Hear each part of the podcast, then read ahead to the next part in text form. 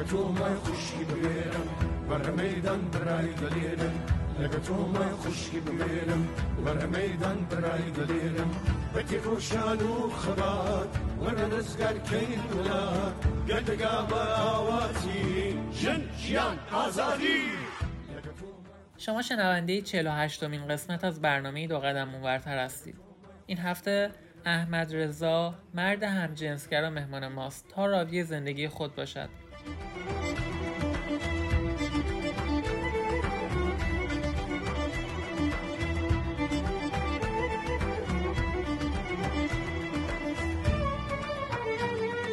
جن جیان آزادی بتي روشان وخبات وانا نسقر كين ولا قد قابا واتي جن جيان أزادي لقتو ما يخشي بغيرم برا ميدان براي دليلم لقتو ما يخشي بغيرم برا ميدان براي دليلم. سلام و درود خدمت همه همحستا و دوستان عزیز. من احمد رضا هستم، بیست و هفت ساله، از تهران. تقریبا از اوایل دوران راهنمایی بود که من متوجه این داستان شدم و از جایی متوجه شدم که دیدم که تمام دوستانم حالا با بانوانی در ارتباط هستن، ولی من اصلا هیچ حسی نسبت به همچین ارتباطی ندارم و از یه طرف دیگه ای هم اه اه وقتی که می دیدم که مثلا یه آقایی یا یه پسری با یه تیپ جذاب، با یه فیس جذاب مثلا باش برخورد داشتم، خیلی جذب می شدم و اینجا یه تعجبی شد برام که شروع کردم به یه سری تحقیق کردن، یه سری پیگیری کردن که ببینم که این علتش از کجاست، آیا من مشکلی دارم یا نه، این طبیعیه. که برای همین داستان چندین بار هم پزشک مراجعه کردم، ولی متاسفانه از اونجایی که ما اکثر پزشکانمون در ایران هم هموفوب هستند و این مسئله رو یه اختلال میدونن و تعدادی محدودی از دکترانمون هستند که این مسئله رو قبول دارن و به دید یک گرایش بهش نگاه میکنن، نه بیماری. میتونم بگم چندین سال زمان برد که من به قطعیت بتونم بفهم که یه همجنسگرا هستم.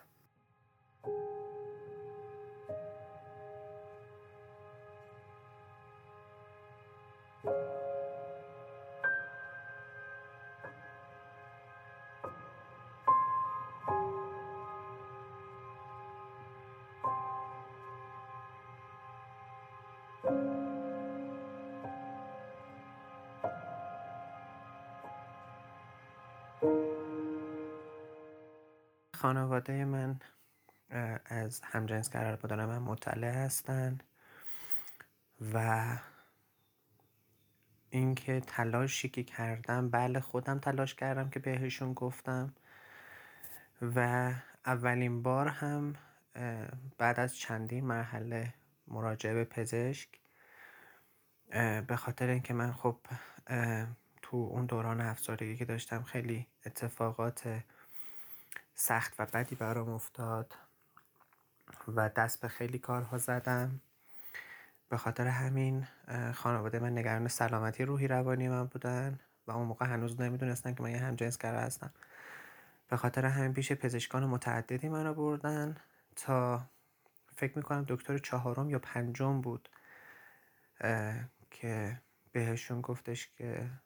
پسر شما همچین موردی هست و اینا انقدر بهشون برخورد که نه اصلا همچین چیزی نیست و اینها، حتی دیگه نذاشتن من پیشم آی دکتر برم و ارتباط من رو با ایشون قطع کردن تا زمانی که من بعد از چند سال که گذشت دید اون چند سال خیلی روابط منو محدود کردن، خیلی به قولی منو از دوستانم جدا کردن، مدرسه منو عوض کردن و ولی به جایی رسید که من بعد از چند سال علناً خودم اعلام کردم که من یک همجنسگرا هستم و اگر منو اینجوری که هستم نمیپذیرین مجبورم که شما رو ترک کنم. خب اوایلی که موضوع این داستان براشون باز شد به هیچ عنوان نمیپذیرفتن، یه حالت سرکوبگری با من برخورد میکردن و میخواستن به من بقبولونن که نه اصلا همچین چیزی نیست و داری اشتباه میکنی و حتی منو تا آزمایش هورمون پزشک قانونی بردن و خیلی اتفاقاتی افتاد که اصلا خوشایند من نبود. ولی تنها کسی که شاید بتونم به نام اسطوره زندگیم ازش نام ببرم مادرمه که با وجود این که شاید اصلا دوست نداشت که فرزند ارشدش یک همجنسگرا باشه و خیلی آرزوها برای من داشت، خیلی راحت دیگه زمانی که من علنا اعلام کردم پذیرفت و با این داستان کنار اومد و بعد از اون داستان هم یک بار حرف ازدواج با من نزد و کاملا تمام و محدودیت ها و مواردی که من داشتم رو از من برداشت. ولی خب نه، پدرم در اصل میشه گفت پدر خوندم، چون که من پدر خودم در شش سالگی منو و مادرم رها کردن رفتن و ولی پدر خوندم که حالا خب سالیان بسیار زیادی گردن من حق داشتن به عنوان پدر دوم من و بزرگ کردن من رو به گردن گرفتن. ولی خب ایشون نسبت به این داستان بسیار دیدگاه بدی داشتن و اصلاً به هیچ عنوان نمیپذیرفتن. روحشون شد.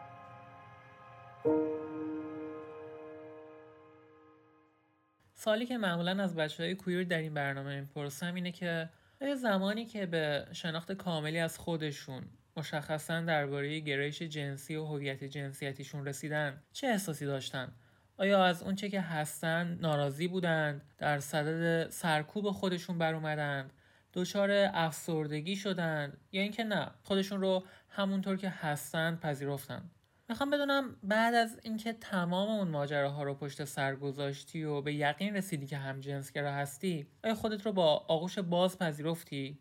والا در اوایل شناخت خودم بله،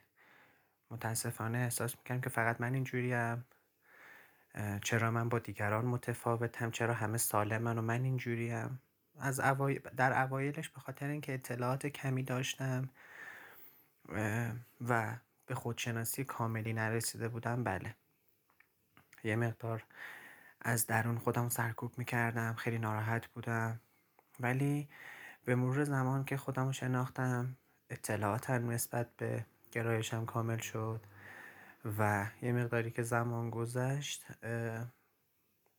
خودم رو بسیار بسیار راحت پذیرفتم و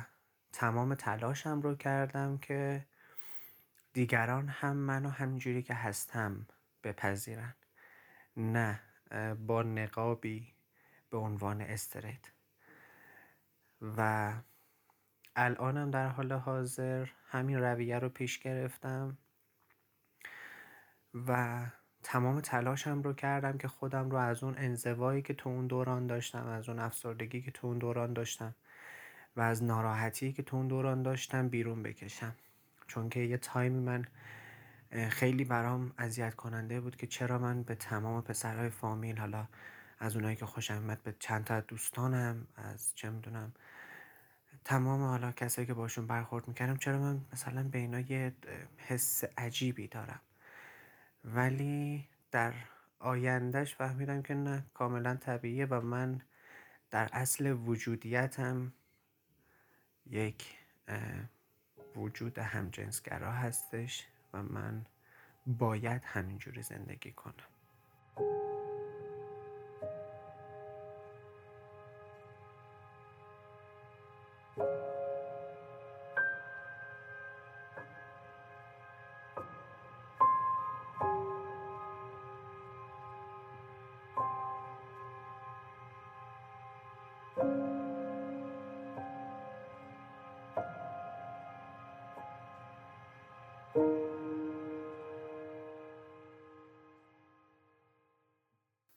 متاسفانه ما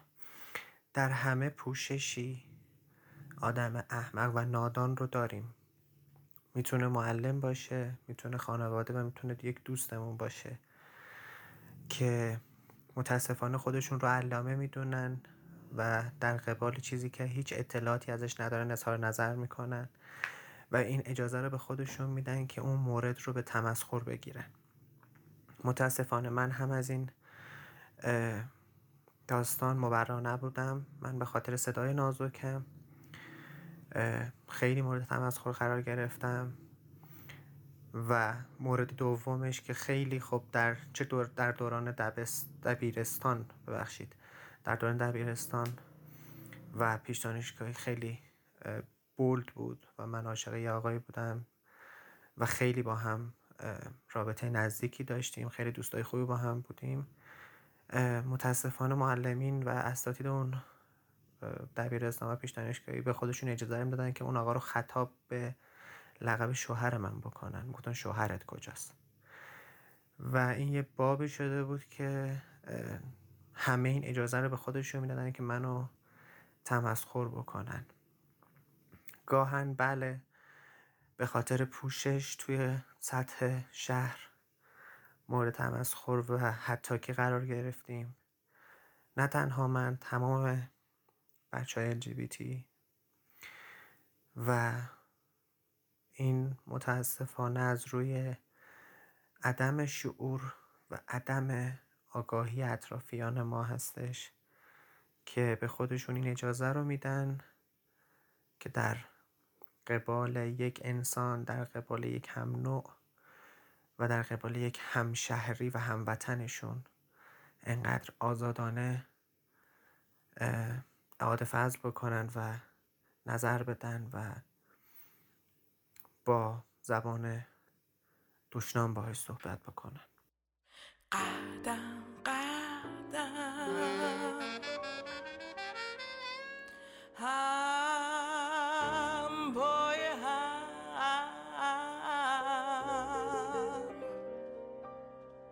زمین رو اندازه کنیم، بی ذره‌ای زیاد و کم،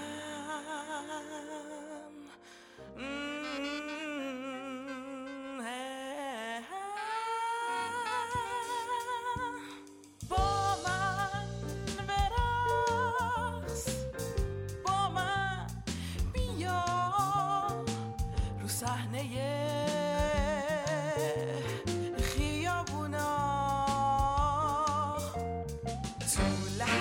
چراغای مغازه ها و میدونا، با من بخون فریاد بزن تانا تا آخر صدا تو گوشای گرفته تموم خواب آلوده ها.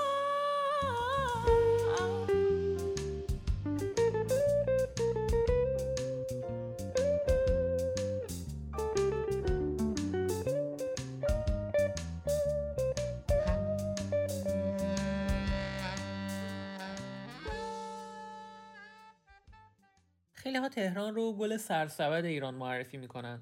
اونها معتقدن که شرایط زندگی در تهران بهتره و امکان دستیابی به مختصر آزادی هایی وجود داره که در سایر استانها و شهرها داشتن چنین حدی از آزادی ممکن نیست. تو به ما گفتی که در تهران زندگی میکنی. میخوام بدونم که این حرف ها چقدر با واقعیت زندگی در تهران انطباق داره. ببینید، عرضم به حضور بزرگوارتون که من این حرفی که میزنم امیدوارم که دوستانی که میشنون بد برداشت نکنن. من هیچ گونه توهین به هیچ قومیت و اقوامی نمی کنم، ولی بله، تو تهران میشه گفت یکم آزادی بیشتری هست، با این تفاوت که خب نیروی انتظامی بسیج گشت امنیت اخلاقی خب خیلی اذیت میکنن. بله، ولی خب یه مقدار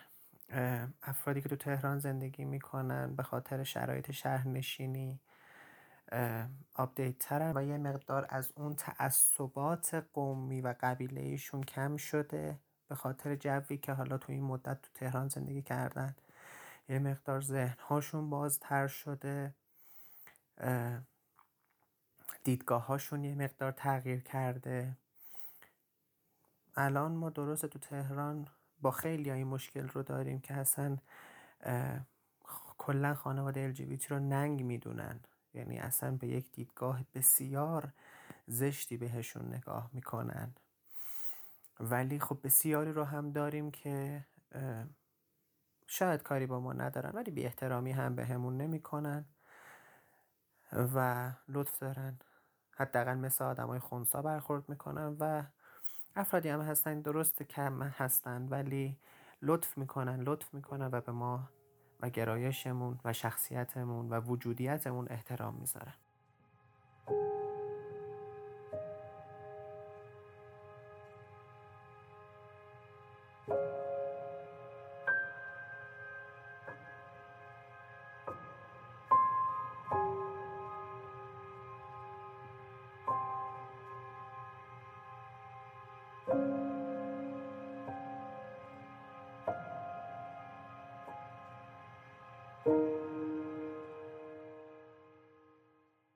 شهر تهران همونجوری که خودتون میدونین متاسفانه معدنی از پلیس های امنیت اخلاقی است که با دیدگاه ها و عقاید پوسیده خودشون تلاش بر این دارن که ما رو ارشاد بکنن. من تقریبا شاید یک دو بار حتی مورد کتک قرار گرفتم از دست پلیس امنیت اخلاقی، ولی نه تنها توی تهران من از زن دیدگاه پلیس ها در امان نیستم، از دیدگاه مردم هم در امان نیستم. کسی که خیلی نرمال شد، من من خودم به شخص من چیز خاصی ندارم، من نه میکاپی میکنم، نهایتش اینه که شاید یک گوشواره گوشم باشه نهایتاً، حالا یا یه گردن بنده چیزی، ولی اولین چیزی که شاید یه شخص عامی تو خیابون گوشواره منو ببینه و به خودش اجازه این رو میده که یک واژه بسیار بدی رو در قبال من استفاده بکنه، متاسفانه خیلی اذیت کننده است. و عرضم با حضورتون که متاسفانه فکر میکنم تمام بچه های ال جی بی تی نه تنها توی تهران بلکه تو کل ایران، توی کل کشوری که به نام قانون جمهوری اسلامی ازش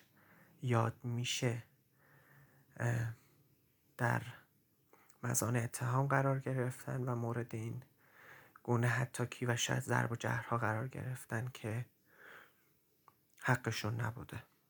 خونه ما دوره دوره پشت کوها یه سبوره، پشت دشتا یه تلایی، پشت صحرا های خالی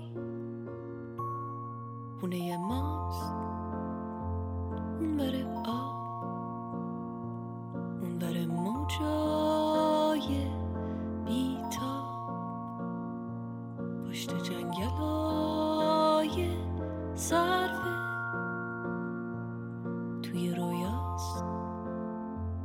توی خواب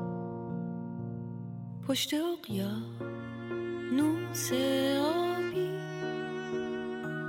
پشت باقا یه گلابی، اونور با قای انگور، پشت کندو های زنبور، خونه ما پشت ابراز، اونور دلتنگی ماست، ته جاده های خیسه، پشت بارون پشت دریاست، خونه ما قصه داره، آلبالو و پسته داره، پشت خنده ها یه گرمش، آدمای خسته داره، خونه ما شادی داره، توی حوضاش ماهی داره، کوچه‌هاش توپ بازی داره، گربه‌های نازی داره، خونه ما گرم و صمیمی، رو دیواراش عکسای قدیمی، عکس بازی توی ایوون، لب دریا تو تابستون، عکس اون رو سیر بارون، با یه بغض و یه چمدون، رفتن از پیش آدمای نازنین و